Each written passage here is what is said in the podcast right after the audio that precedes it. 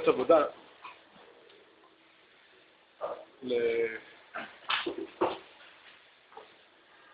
התורה אומרת אחרי, אחרי, ש... אחרי החטא יש שלוש, שלוש מהדורות של קללות. שלוש שלבים, שלוש... אה, אפשר לבקש...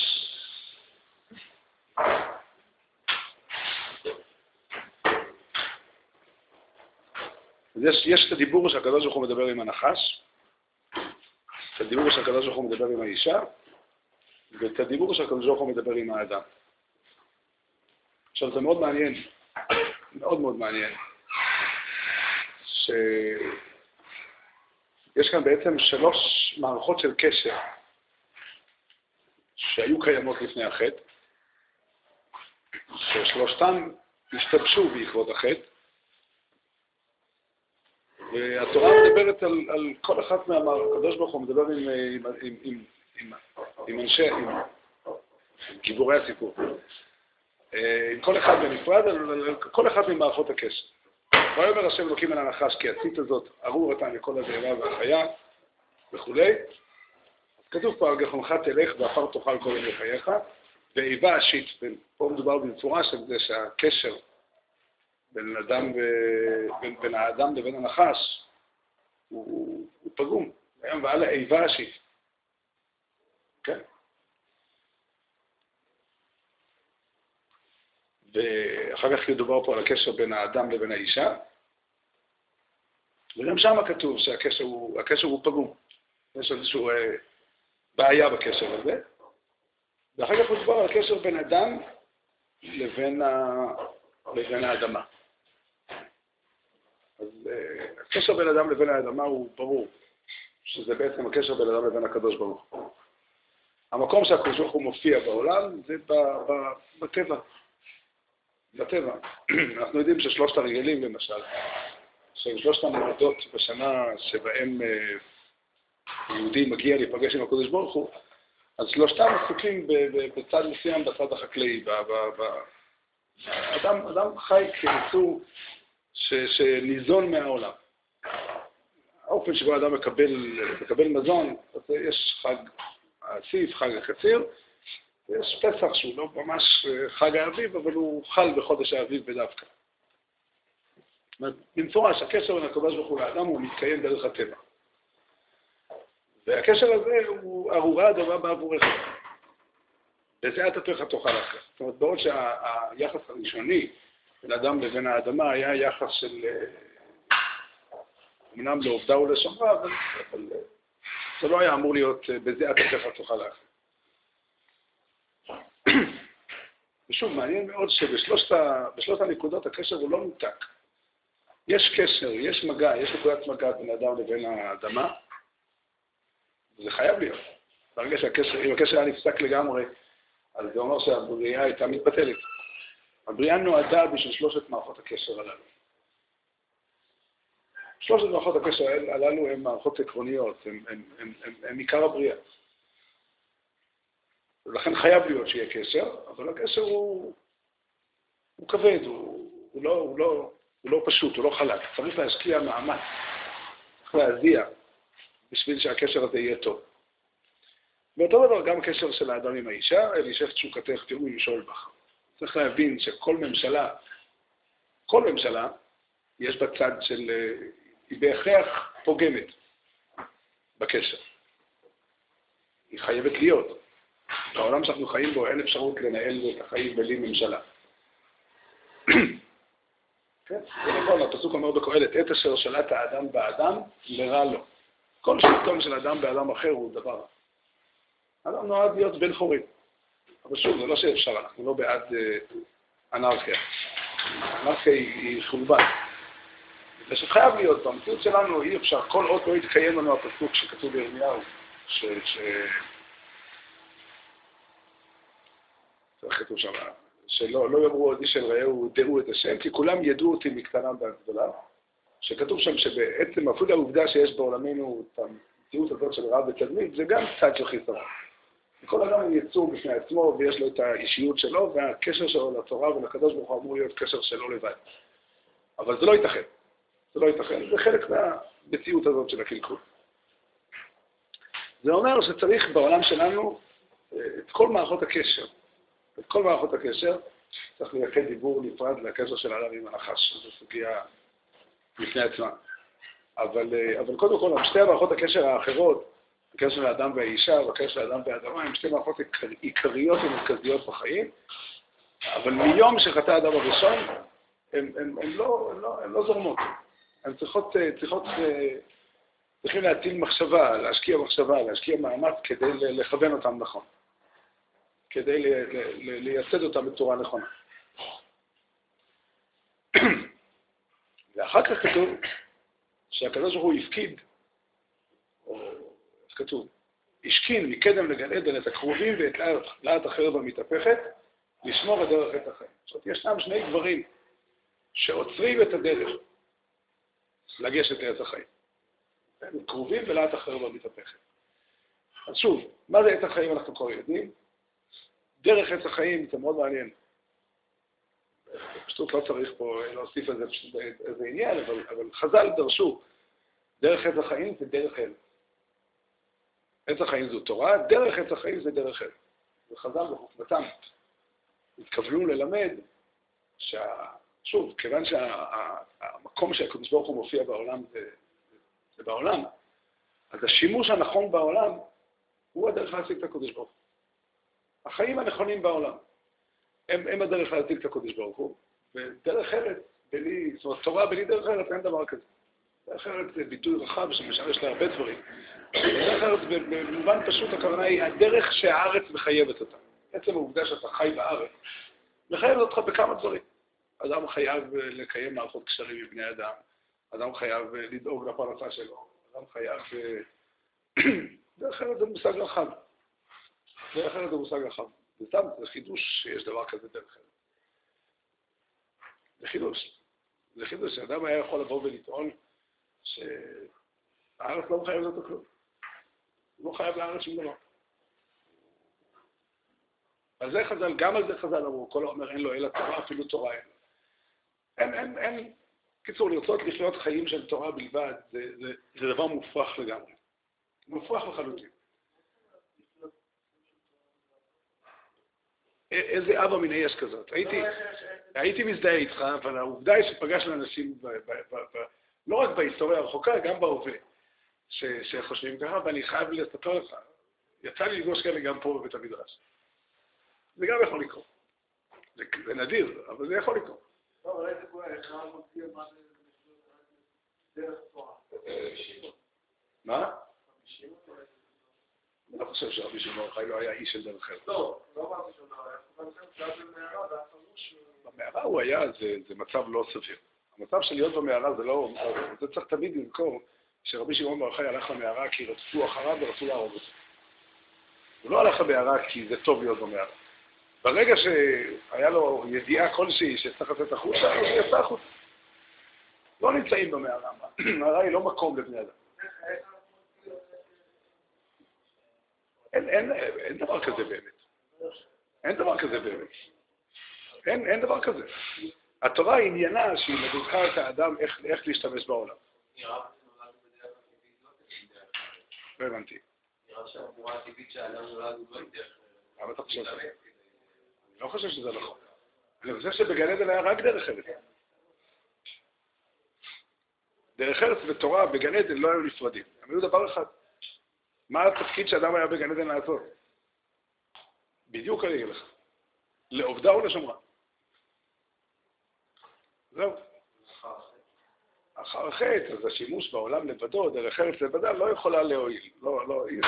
אין אדם, אין אדם יכול להוציא את אברהם אבינו, אין אדם בעולם שיכול לחיות חיים של דרך ארץ לבד ולעשות אותם נכון בצורה כזאת, שזה יהיה ממש, אה, שהוא ימצא את החיים. יכול להיות. יכול להיות. יכול להיות. קשה לי להאמין שהם עד כדי כך טעו, אבל אה, יכול להיות. יכול להיות. אבל, אבל זה כתוב פה. זה כתוב פה. כתוב פה שמערכות הקשר, עוד פעם, מערכות הקשר שהקדוש ברוך הוא טבע בעולם הם שלושה, סליחה, שלוש מערכות. יש מערכת אחת של קשר של האדם עם האדמה. שזה במילים אחרות הקשר של האדם עם הקדוש ברוך הוא. איפה הקדוש ברוך הוא נמצא? הוא נמצא בטבע. האופן שבו אדם אוכל, האופן שבו אדם אה, מקיים חיי משפחה, זה המפגש האמיתי של אדם עם הקדוש ברוך הוא. כן, שם הקדוש ברוך הוא נמצא. שם הקדוש ברוך הוא נמצא. לפעמים אנחנו שומעים ניסוחים אחרים, שהם נכונים באופן חלקי. זאת אומרת, כאילו, שאדם צריך... אה, אדם יכול, אתה יכול לשמוע דיבורים כאלה שאומרים שאדם שיש לו תורה ואין לו מידות טובות, אז התורה שלו מתקלקלת.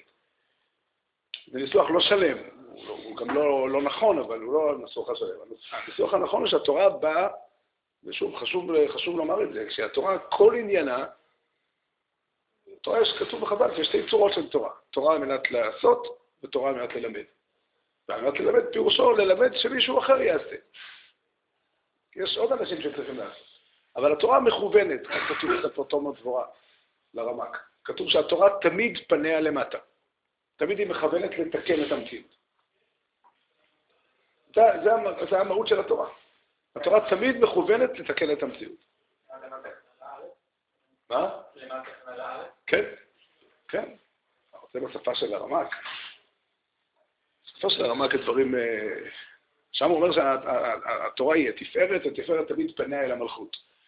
אבל בשפה שלנו, בשפה שאנחנו אנשים רגילים יכולים לדבר, אז התורה מכוונת לתקן את הארץ. זהו, זהו, זאת אומרת, ההפרדה הזו בין התורה לבין דרך ארץ, זה מה שנהיה על ידי החטא. זאת אומרת שהמגע עם הארץ כפשוטו, הוא לא, הוא לא מוביל בדווקא למקום הנכון. היה ראוי להיות, והיה אדם אחד גם אחרי החטא שעשה את זה, זה אברהם אבינו. אברהם אבינו, מתוך הקיום הפשוט שלו בעולם, מתוך השימוש הרגיל במציאות, הוא הגיע מתוך הדרך ארץ, הוא הגיע לכל התורה כולה. אין, אין פירוש אחר למילים מעצמו למד תורה. מעצמו למד תורה, הכוונה היא שעצם הקיום שלו בעולם הזה, שכל אחד מבין שלהתקיים בעולם זה דורש לך לשתות מים.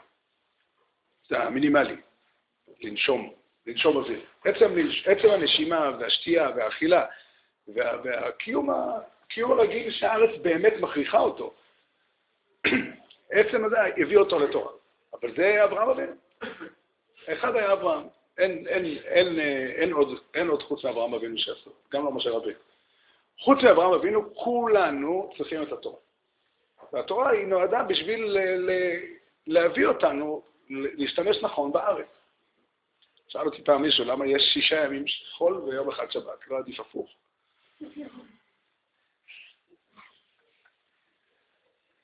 אם הייתי ציני, הייתי שואל לפעמים רוצה לאכול חמין כל יום. אבל, אבל, אבל באמת זה נכון. התשובה לזה היא שהשבת, איך אומרים, החיים בעולם זה לא שבת. החיים בעולם הזה הם לא שבת. עולם הבא זה עולם הבא. אתה רוצה להיות בעולם הבא?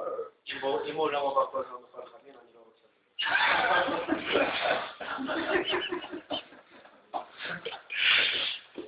יש הבדל אחד רק. עכשיו יהיה מי שיודע לעשות חביל. זה לא יהיה חביל של הדר גאולה. זה בפירוש לא יהיה, זה ככה עוד רגוע.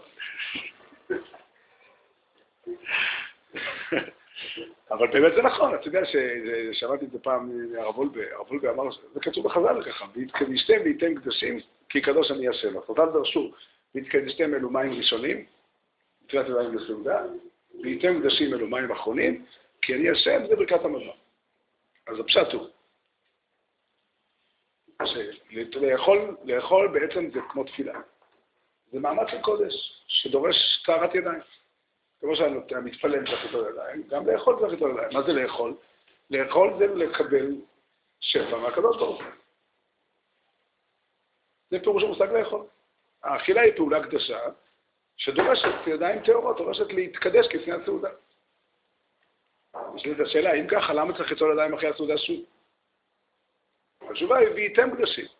צריך להישאר קדוש אחרי האוכל. זאת האוכל הוא מין דבר קדוש כזה, שמשום מה גורם לפעמים לבן אדם לא להיות, לא להישאר קדוש. יש פה, יש פה איזשהו, אה, איזשהו בעיה, איזושהי סוגיה כבדה שצריכים להתמודד איתה.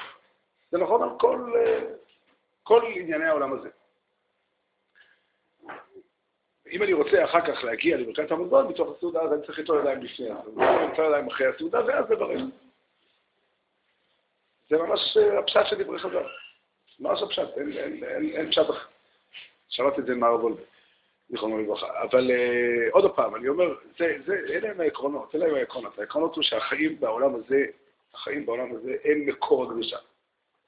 הם מקור הקדושה. הקדוש ברוך הוא ברא עולם, העולם הזה נקרא, ככה הגויין כותב בפירוש על ספר יונה. אז הוא כותב שבשובו אל נווהו, נווה השם זה העולם הזה. העולם הזה הוא נווה השם, הוא המקום שהקדוש ברוך הוא ברא, זה הארץ. הארץ, המקום, מקום, מקום יישובם של בני אדם, זה מקום השארת השכינה, באופן עקרוני. זה המקום שנועד לבני אדם לחיות. זה המקום שנועד לחיות לבני אדם.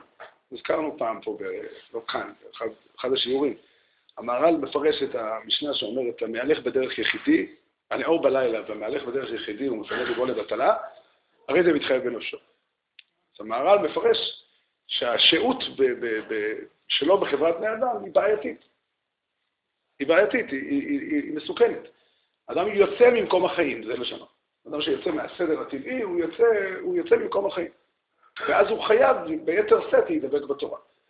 אבל אם אז הוא מפנה ליבו לבטלה, הרי זה מתחייב בנפשו.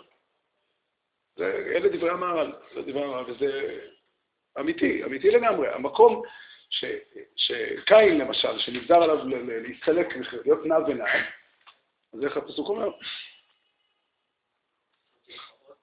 ומפניך אסתר, אין גירשת אותי היום מעל פני האדמה. והאדמה כאן הכוונה היא אה, המקום שבו חיים בני אדם. נגזר עליו להיות נע ונד ולא להיות בן יישוב, ומפניך אסתר. זה, היינו הך, זה לשון נרדף. המקום שבו אנשים נמצאים, המקום שבו אנשים חיים, זה מקום השארת השכינה. אלא מאי? אלא מאי? שאחרי, כי אחרי הסעודה צריך להתעורר אליי עוד פעם. זה המציאות שלנו פה בעולם. המציאות בעולם, שלנו בעולם, שהשימוש בעולם הוא מצד אחד הדבר הכי נכון והכי טוב, מצד שני כרוך בו תמיד סיכון. כרוך בו תמיד סיכון שאדם uh, יתגלש, יגלוש החוצה. והתפקיד של האדם זה להשתמש, לנסות לדלג על הקרובים ולאט החרב המתהפכת, כדי להגיע לדרך עץ החיים. מה זה קרובים ולאט? עוד רגע, עוד רגע, זה, זה אנחנו רוצים לנסות לגעת. זה באמת סתום. אבל לפני שאני אגש לסוגיה הזאת, אני רוצה עוד פעם לקבוע את הגבולות של, של הנושא. הקרובים ולאט החרב המתהפכת אמורים להפריע לבן אדם לחיות נכון. כי החיים הנכונים הם הדבר הנכון. כאן הקדוש ברוך הוא נמצא. שימו לב ליסודות האלה, הם יסודות עצומים. הם יסודות גדולים שהם בעצם התשתית, היסוד של, של מה שנקרא תפיסת עולם יהודית. זה באמת אה, תסתובבו בעולם ותספרו את הסיפורים האלה, אני לא יודע כמה אנשים, כמה אנשים יאמינו לך. כמה אנשים יאמינו לדבר הזה, שהקדוש ברוך הוא נמצא, מתגלה במקום שבו בני אדם חיים נכון. זהו. כל דבר שהוא לא קשור לזה, הוא יכול להיות טוב בתור אמצעי, בתור איזשהו אה, אה, מהלך שעושים כדי לדלג על הקרובים ולאט אחר במתהפכת. אבל הדבר הנכון הוא זה. כשעם ישראל, כשנבנה הבית הראשון, ושלמה המלך בנה את הבית הראשון והשכינה שרתה בו, אז כתוב, וכל ישראל אוכלים ושותים ושמחים. אני זוכר שהתקלתי בפסוק הזה לראשונה, ודפק לי כמו איזה פטיש בראש. הגענו לשיא. עם ישראל הגיע, חז"ל אומרים, בזוהר כתוב, שימי שלמה זה שיא הרע בהשלמותה. שהירח נמצא בשלמות, המצב הכי אידיאלי. ובמצב הזה, איך הוא נראה? וכל ישראל אוכלים ושותים ושמחים. ככה זה נראה. זה הציור. זה כתוב. לא יעזור לאף אחד כלום. זה כתוב בתנ"ך.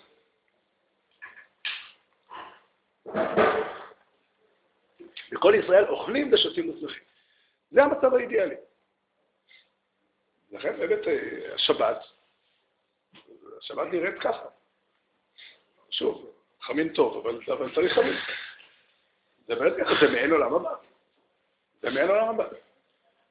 אבל שוב, צריך תמיד לזכור את הצד השני של התמונה, שבאמת באמת זה נכון שאחרי הסעודה צריך לתת להם עוד פעם. מה עם הקרובים ולאט החברה מתהפכת? זה באמת uh, סתום. סתום. סתום, מבחינתנו זה סתום וחתום. אבל מצאתי, מצאתי לגבי העלאת החרב המתהפכת דברים שכתובים ברמב"ם, בספר מורה הנבוכים. ואני רוצה להקריא אותם, הרמב"ם ממש גם בפתיחה.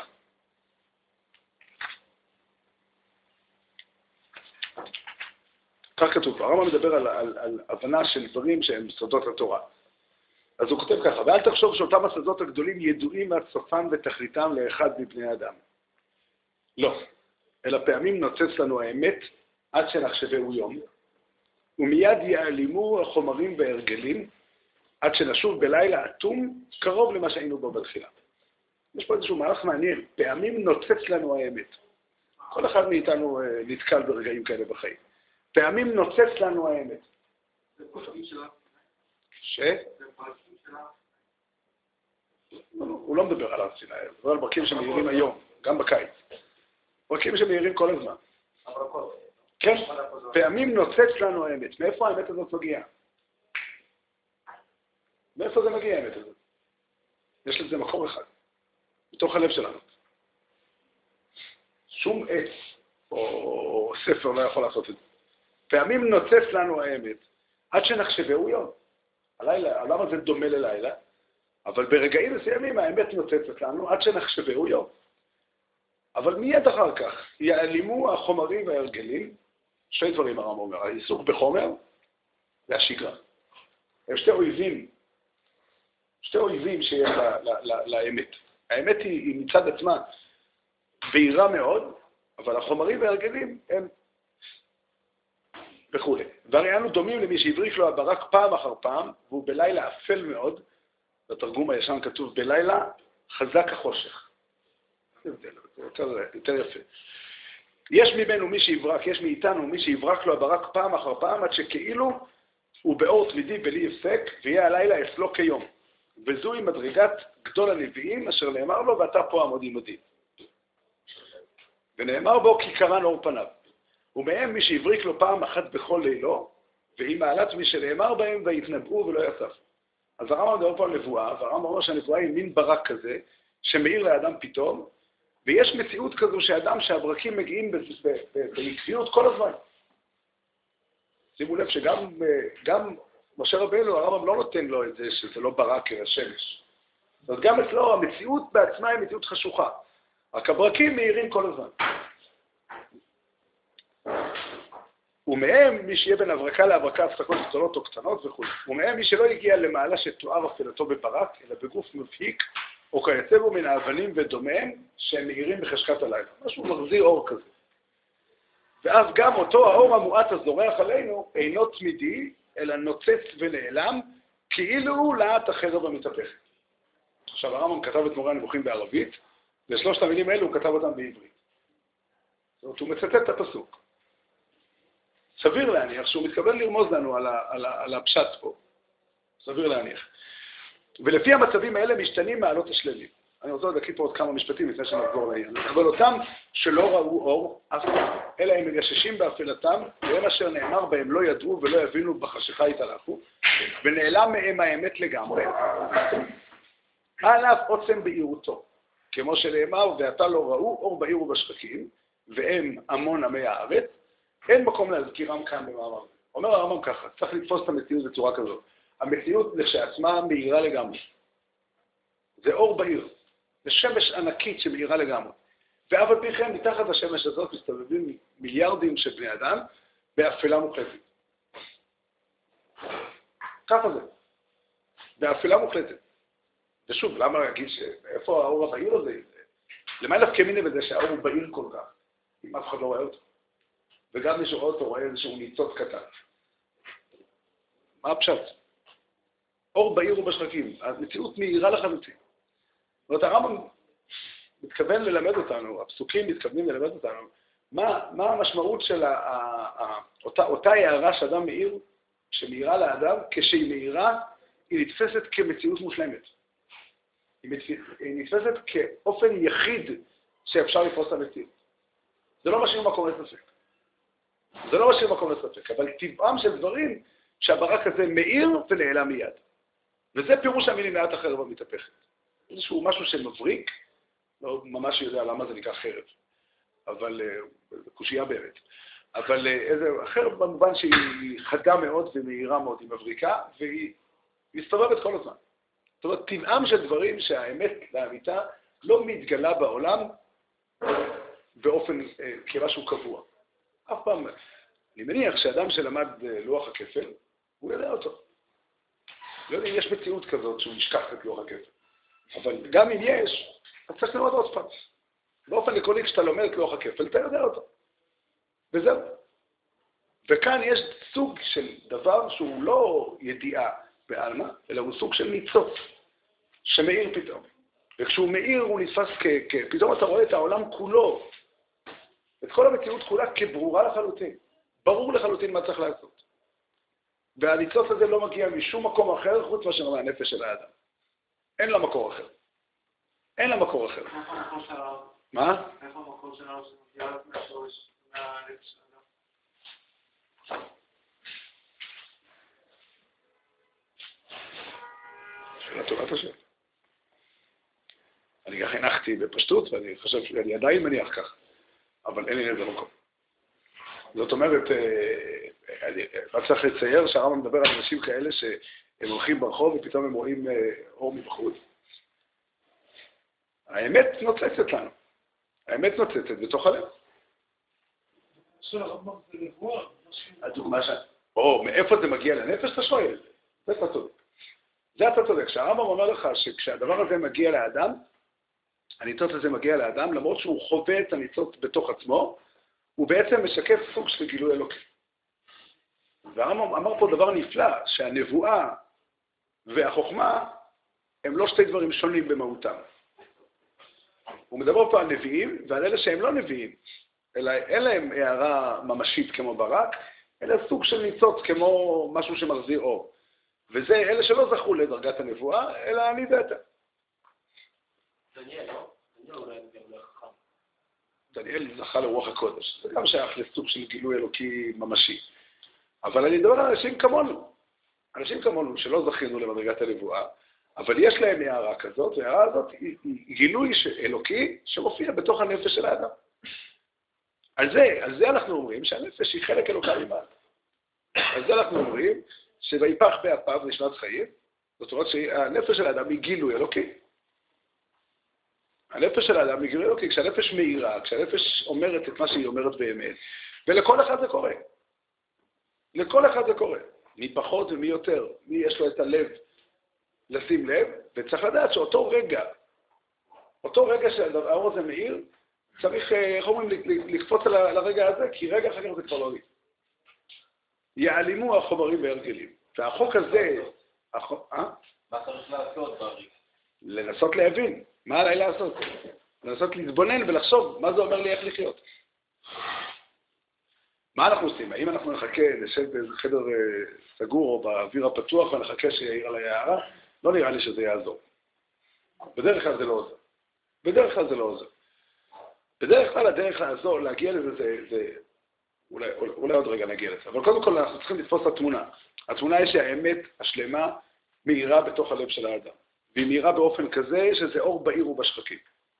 העולם כולו הוא לא חושך, הוא אור. העולם כולו הוא לא חושך. העולם הזה דומה ללילה, זה פירושו שבעיניים שלנו, כשהניצוצות האלה לא מאירים ואחר המתלהטת הסבה את פניה מאיתנו, הוא נראה לנו לילה. הוא נראה לנו לילה חזק החושך. לילה חשוך מאוד. לא יודע למי מכם יצא להיות בכזה סיטואציה. בלילה שהוא לא ליל ירח.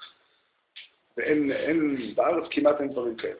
בכל מקום, המרחק בין יישוב ליישוב הוא קטן מאוד, אתה תמיד יכול לראות ממרחק איזשהו יישוב.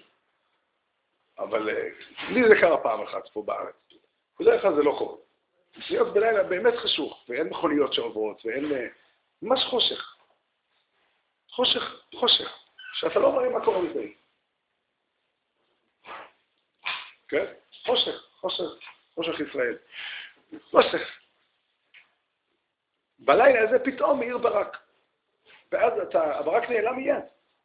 אבל אתה כבר קיבלת איזושהי תמונה על המרחב שאתה נמצא בו. אתה יכול לדעת אם יש פה הרים, יש פה ים מסביב, או אולי עמק, יש לך איזושהי תמונה מאוד מאוד אה, אה, כללית, מאוד מאוד, אה, לא, לא תמונה ממשית, כי אתה לא, לא יהיה לך זמן מספיק להתבונן לפרטי פרטים במציאות. הברק אה, הוא קצר טווח, הוא, קצר, הוא זמן קצר מאוד. אבל הברק הזה, הוא אמור להדריך אותך בחיים.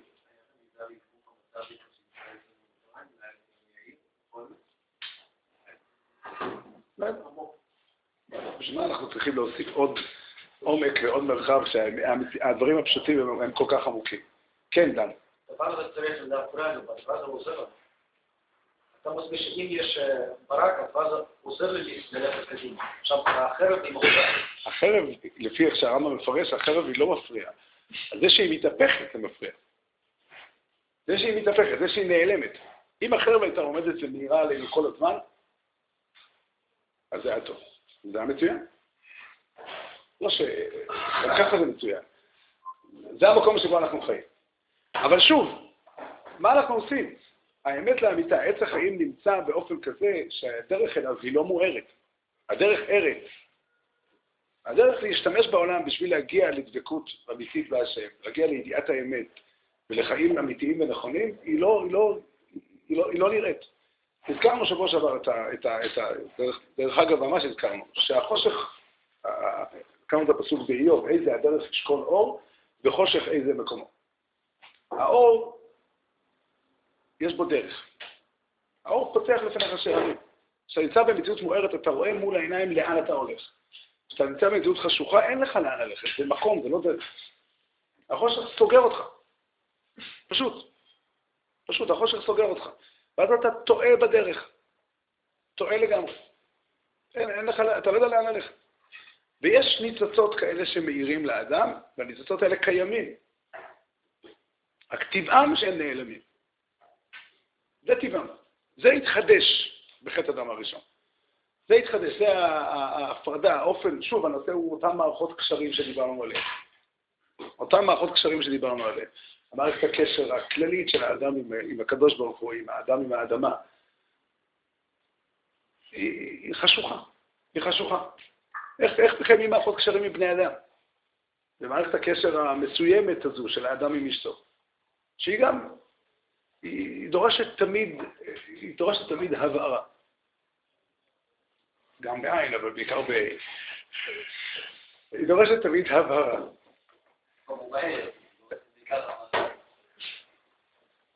על כל פנים, זה, זה, זה, זה, זה המציאות, והאופן איך עושים את הדבר נכון נמצא גנוז בתוכנו. נמצא גנוז בתוכנו. וכדי, והבעיה היא שהוא נעלם כל הזמן. יעלימו החומרים וההרגלים. כן. אדם יש לו הברקות, תלוי בבן אדם כי יש הברקות או לא? אין ספק שזה תלוי בהרבה מאוד... יש משהו שאתה יכול לעשות, כי לא יודע פעם להוסיף הברקות? זה השאלה, זה אנחנו צריכים לדעת. זה התשובה שהתורה נותנת באמת, שחז"ל לימדו אותנו, היא התשובה של, של תורה. זה התפקיד של התורה. התפקיד של התורה היא שאדם יתדבק בתורה תמיד כדי להיות מחובר למקור לעץ החיים, כדי להיות מחובר למקור של האור, וכדי שהניצוצות האלה יאירו בו. וזה דורש עמל. זה דורש עמל. ובאמת, אנחנו מדברים כל הזמן על זה שהאמת שה, שההופעה האלוקית נמצאת בעולם. אבל באופן מעשי, כדי להגיע לעולם בצורה הנכונה, צריך להידבק בתורה תמיד. להידבק בתורה, ללמוד תורה, ללמוד תורה. אין, אין, אין דרך אחרת. אין דרך אחרת. ללמוד תורה זה, זה המילה עמל היא מילה שעושה קונוטציות שליליות. זה לא נוח לשמוע את זה. אבל שוב, העמל הזה עמל, אמור להיות עמל של, של, עמל של עונג. באמת, להידבק בתורה, להידבק בתורה באמת. כל דבקות מגיעה על ידי עונג. להידבק בתורה ולדעת שדבר השם נמצא בתוך התורה עצמה. ללמוד תורה באמת זה, זה... ראיתי משפט שמישהו כתב אותו, שכל חשיבה מעמידה בסיכון משהו מהתפיסה שלי. זה מסוכן, זה מפחיד. אבל אין ברירה, צריך ללמוד. צריך ללמוד. ללמוד פירושו להעמיד בסיכון את מה שחשבת אתמול. להעמיד בסיכון אמיתי.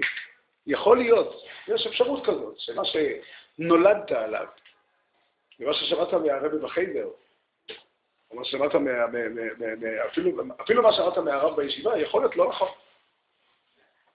יכול להיות לא נכון. וצריך תמיד לפתוח עוד פעם את הספר, והקדוש ברוך הוא מופיע בספר. זה עוד הופעה של הקדוש ברוך הוא. הקדוש ברוך הוא מופיע בעשרה מאמרות שבהם נברא העולם, והוא מופיע בעשרת התגרות. זה התורה, זה כלל התורה כולה. ואנחנו צריכים להידבק בתורה ולחזור וללמוד תורה ברצינות עוד פעם ועוד פעם. ללמוד תורה פירושו לחשוב באמת מה כתוב. לחשוב באמת מה כתוב. לא לברוח לצדדים, לא לברוח לקצוות, לא לברוח, ללמוד תורה, לנסות לחפש בתוך הספר עצמו, בתוך הספר, בתורה שנכתב ובתורה שבעל פה, מה הקדוש ברוך הוא רוצה ממני. אי אפשר ל- ל- ל- לעשות איזושהי עריכה חדשה של התורה, של דברים שנוגעים למעשה. יש כאלה ספרים, אה, הם באים לעשות, אה, לענות לצורך שימושי, או אדם רוצה לעשות, אה, לקרוא את ארבעת המינים, או לקיים מצוות חיים מילה של ניסוי ודפואי, אז מישהו יוציא קונצות, הם עושים כאלה קונטרסים על כל דבר. איך, איך מקיימים מצווה זו או מצווה זו? לא, זה טוב ויפה, אבל ככה לומדים בתורה משהו מסוים, משהו מוגדר. אבל אנחנו רוצים להידבק בתורה כדי למצוא את הקודש ברוך הוא בתורה. וזה צריך ללמוד תורה באמת. ללמוד תורה באופן שיטתי, ללמוד תורה באופן אמיתי, ללמוד את מה שכתוב בתורה, מה שתורה שבכתב אומרת ומה שחז"ל אומרים. ופשוט להקשיב טוב, להקשיב טוב, להקשיב ברצינות למה שכתוב. הנטייה שלנו הטבעית, של כולנו, זה לפרש את מה שאני לומד היום לפי מה שאתמול כבר תפסתי. זה טבעי, מאוד טבעי. אבל צריך גם לתת מקום לסיכון הזה, שמה שחשבתי אתמול הוא פשוט לא נכון. הלילה הוא יום הזיכרון של אה, מורי ורבי זיכרונו לברכה. כשהיינו יושבים אצלו לפניו ולומדים תמיד, אז היו פעמים שהזכרתי לפניו דברים שהוא אמר לפני שנה ולפני שנתיים. הוא היה אומר במילים האלה, הוא אומר, יש לך פה זילברמן של שנת 2000, למה אתה צריך זילברמן ישן? שמה אתה חוזר למה שאמרת קודם. באמת, להידבק בתורה, זה, זה, זה, זה, שוב, הביטוי, מילים עמל התורה הם מילים שזה נשמע, אפשר לשמוע מזה משהו כזה, שאדם יושב ימים ולילות, זה יכול לקחת גם ימים ולילות, אבל זה חייב להיות מתוך איזושהי אה, אה, סקרנות אמיתית, מתוך איזושהי אה, אה, הבנה שאני עכשיו הולך לברר איך חיים, שאני עכשיו הולך לברר איך חיים. אני באמת רוצה לדעת איך לחיות. מה הספר הזה אומר? מה ראה הקודש ברוך הוא על ככה, לכתוב לי את הדבר הזה?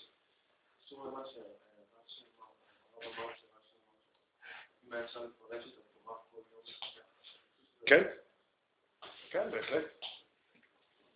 קשה לומר שרש"י אמר את זה במילים האלה, זה האופן שאני קראתי של רש"י. ותיקח סיכון, גילה, זו עצה טובה לכולם. תיקחו סיכון שאיך שאני מפרש את הדברים, יהיו אנשים שיפרשו אחרת. בחיי אני פגשתי הרבה פעמים, הרבה פעמים תופעות כאלה. זה קורה. החידוש, החידוש שלי זה שאני, שאני אומר לכם את זה. לא יודע אם הם יגידו שיש אחרים שפורשים אחרת מהם. אבל, אבל זה באמת ככה. באמת ככה. וסתם, אותם אנשים שמפרשים אחרת, הם לא, לא מדברים שטויות. אני מכיר אותם היטב. הם, הם, הם, הם, הם פרטנרים רציניים. צריך להתייחס אליהם ברצינות ובכובד ראש. זה לא, זה לא סתם. זה לא סתם. אף, אף אדם לא קם בעולם, או, או יכול להיות שקם מישהו ודיבר שטויות סתם. אבל מן הסתם אף אחד לא שמע עליו. אם יש מישהו רציני שהצליח לעורר עידים וכולי, הוא, הוא רציני. הוא רציני וצריך להתייחס ברצינות למה שהוא אומר. לא, לא, לא להאמין לו, שיתווכח איתו, אבל, אבל, אבל להקשיב ברצינות. זה גם אחד, אחד המבחנים של בן אדם. שיושב לך מישהו ואומר לך פירוש חדש, תטה אוזן. תטה אוזן. המקומות שאני בחיים נתקלתי באנשים שלא שייכים לבית המדרש בכלל, שגילו לי הבנות חדשות, אני לא, אין ספור. אין ספור. ובאמת, אני זוכר את הימים, את השעות והימים והחודשים שישבתי אצל מורי ורבי זיכרונו לברכה, זה באמת היה כל פעם, הדיון נפתח מחדש. אני אף פעם, תמיד הייתי תמה על השאלה הזאת, אין לבן אדם, אין גבול לסבלנות שלו? אדם למד אותן פרשות בתורה, אותם פרקים, אותן סוגיות, עשרות ומאות פעמים. עשרות ומאות פעמים. ומגיע בן אדם, אתה יודע, לפעמים ילד בן 12, חוזר מהחדר וקורא את החומש, ושואל אותו מה הפשט. ואז אתה הייתי מגיע לשיעור, ואומר, אתה יודע, היום היה פה הנכד שלי, הוא הסביר פשט חדש לפרשת זוהר. או הייתי היום אצל הרופא, ושמעתי אותו משוחח בטלפון עם מישהו. סתם שיחה של כלום, לא דברי תורה בכלל. ויצא לי איזו הבנה חדשה בפירוש המושג ברית. אין, אין, הייתי תמיד, באמת השתוממתי מהדבר הזה. אין גבול לאדם, אדם נוטה לסדר את החיים וליצור לעצמו איזה מסגרת, מה מעניין אותי ומה לא מעניין אותי. אני לא מתכוון לומר שכולם צריכים לשבור את כל ההרגלים וכולי. אבל, אבל, אבל ללמוד תורה, אמר התורה זה פירושו להיות מוכן באמת שיבוא מישהו ויגיד לך, לפעמים לא צריך לשמוע מישהו. לראות בן אדם שחי בצורה מסוימת. לראות בן אדם שחי בצורה מסוימת. עצם העובדה שהוא חי כמו שהוא חי, רגע, עומד מאחוריו איזושהי תפיסה. אין גבול לאפשרויות שאנשים מלמדים אותך תורה. מכל אדם התקלתי. ללמוד תורה ברצינות פירושו להבין שהחיים שלי מהיום והלאה עלולים להשתנות. אני, אני לא, לא, לא מתכוון לומר שאני חי במקום הזה. אני לא בטוח שגם הוא, זיכרונו לברכה, חי ככה באופן מלא, אבל, אבל קצת להיפתח ל, ל, לאפשרות הזאת. קצת להיפתח לאפשרות הזאת. בא בן אדם ואומר, עכשיו צריך בשביל זה להיות עם איזושהי רמה של ביטחון כדי להעמיד ב, להיות מוכן להעמיד בסיכון את התפיסות שלי. אבל לאט זה מתהפך את פירושו, כדי לחדש את הניצוץ הזה צריך תמיד להיות ערני. צריך תמיד להיות פתוח אל התורה. אל התורה. דבר השם נמצא בתורה. דבר השם נמצא בתורה. הפוך בה והפוך בה דכולה בה. הכל נמצא בתוך התורה. הכל נמצא בתוך התורה. לא במובן שכשאדם לומד תורה, יש כאלה רעיונות שאני לא מתכוון לשלול אותם, אבל לא לזה אני מתכוון. כשאדם ילמד שש שעות סוגיה במסכת אה, בבא בתרא, ואחר כך יעיר לו אה, לעיין בתורה עצמה מה היא אומרת. מה היא אומרת? בשביל זה צריך לקרוא כל פסוק בתורה, ולהקשיב היטב למה שכתוב, ולהקפיד על זה, שמה שנראה לך מוזר, שתשאל את השאלה. אל תפחד. אל תפחד. אל תפחד לשאול. תשאל. תשאל. לא חייב להיות שהתשובה תהיה היום, שהתשובה תהיה מחר, אבל תשאל את השאלה. זה נקרא עמל התורה האמיתי. זה באמת עמל. עמל זה אומר ש, שאתה באמת מעמיד את עצמך מוכן לשינוי. מוכן לשינוי.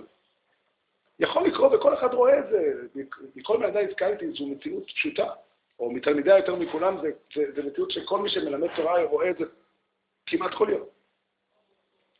כמעט כל יום. זה שמישהו יודע פחות תורה, זה לא אומר שהוא לא בסוגיה הזאת, לא יגיד פשט חדש, שהוא נפלא מאוד. והבנות שהבנת אותן שנים לגבי שנים, תשמע. יכול להיות שזה לא נכון. וחלק מההבנות הללו ייתנו לך דרכים חדשות בחיים. ושם הקדוש ברוך הוא נמצא. שם הקדוש ברוך הוא נמצא. זה תורה שבכתב, זה חומש, זה נביא, זה משניות. ללמוד תורה כל הזמן. כל הזמן אני לא מתכוון, לא עסקתי כאן בשאלה של כמה זמן ביום אדם חייב ללמוד תורה. אלא הכוונה היא כל החיים של האדם. לעולם אל יבטל אדם, אל יבטל אדם מבית המדרש, אפילו בשעת מיתה.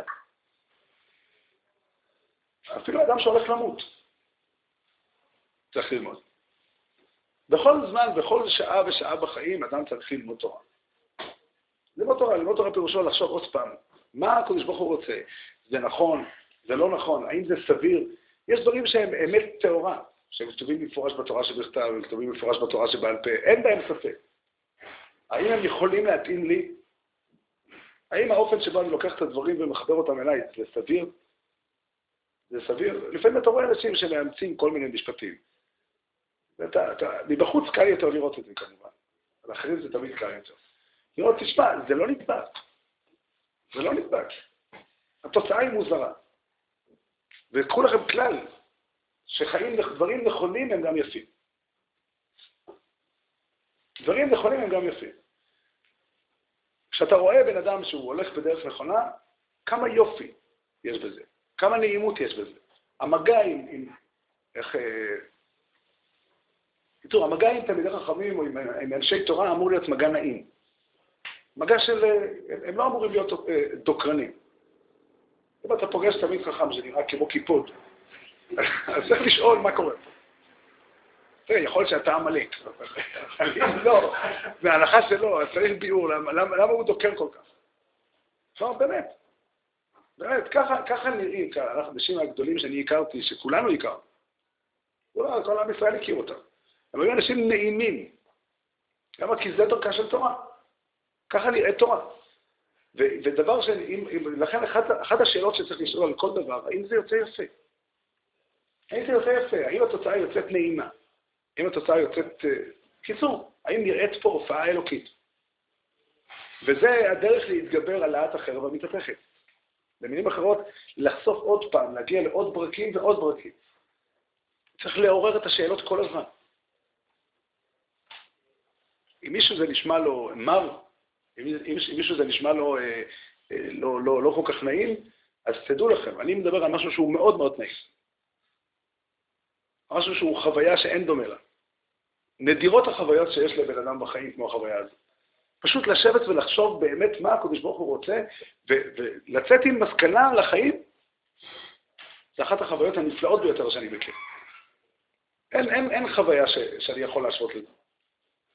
באמת, דבר השם כשהוא מגיע, הוא, הוא, הוא, הוא מתחבר לנפש והוא מתוק מדבש. הוא מתוק מדבש. יש לו טעם של עץ החיים. יש לו טעם של פירות של גן עדן. וכל מי, ש...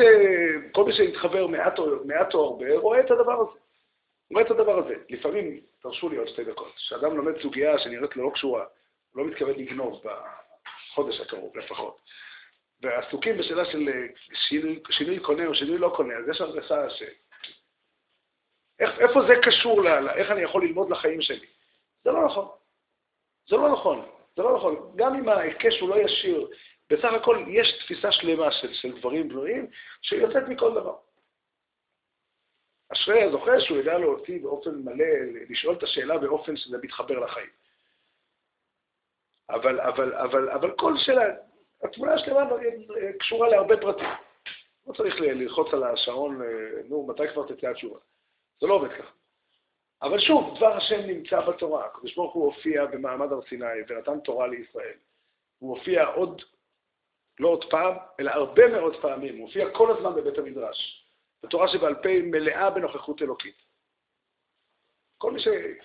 כל, אולי לא נגיד את המילה כל. אפשר לראות, כשלומדים סוגיה בגמרא, כשלומדים סוגיה בגמרא, לראות איך הקדוש ברוך הוא הופיע בבית המדרש של חב"ד. אפשר לראות את זה. אפשר להרגיש את זה. אפשר לראות כשלומדים אה, סוגיה, מעיינים טוב בסוגיה והדברים יוצאים בהירים ושמחים כנטילתם בסיני, איך הקדוש ברוך הוא מופיע פה בבית המדרש. אפשר לראות את זה. אפשר לראות את זה, ודבר השם מגיע ונתחבר לנפש, ואין דבר שגואל את האדם יותר מזה.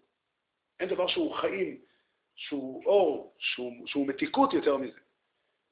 ואותם פירות, אותם פירות של גן עדן, שאנחנו קוטפים אותם ואוכלים אותם, בשביל זה נברא העולם. בשביל זה נברא העולם. אפשר ללכת איתם חיים שלמים.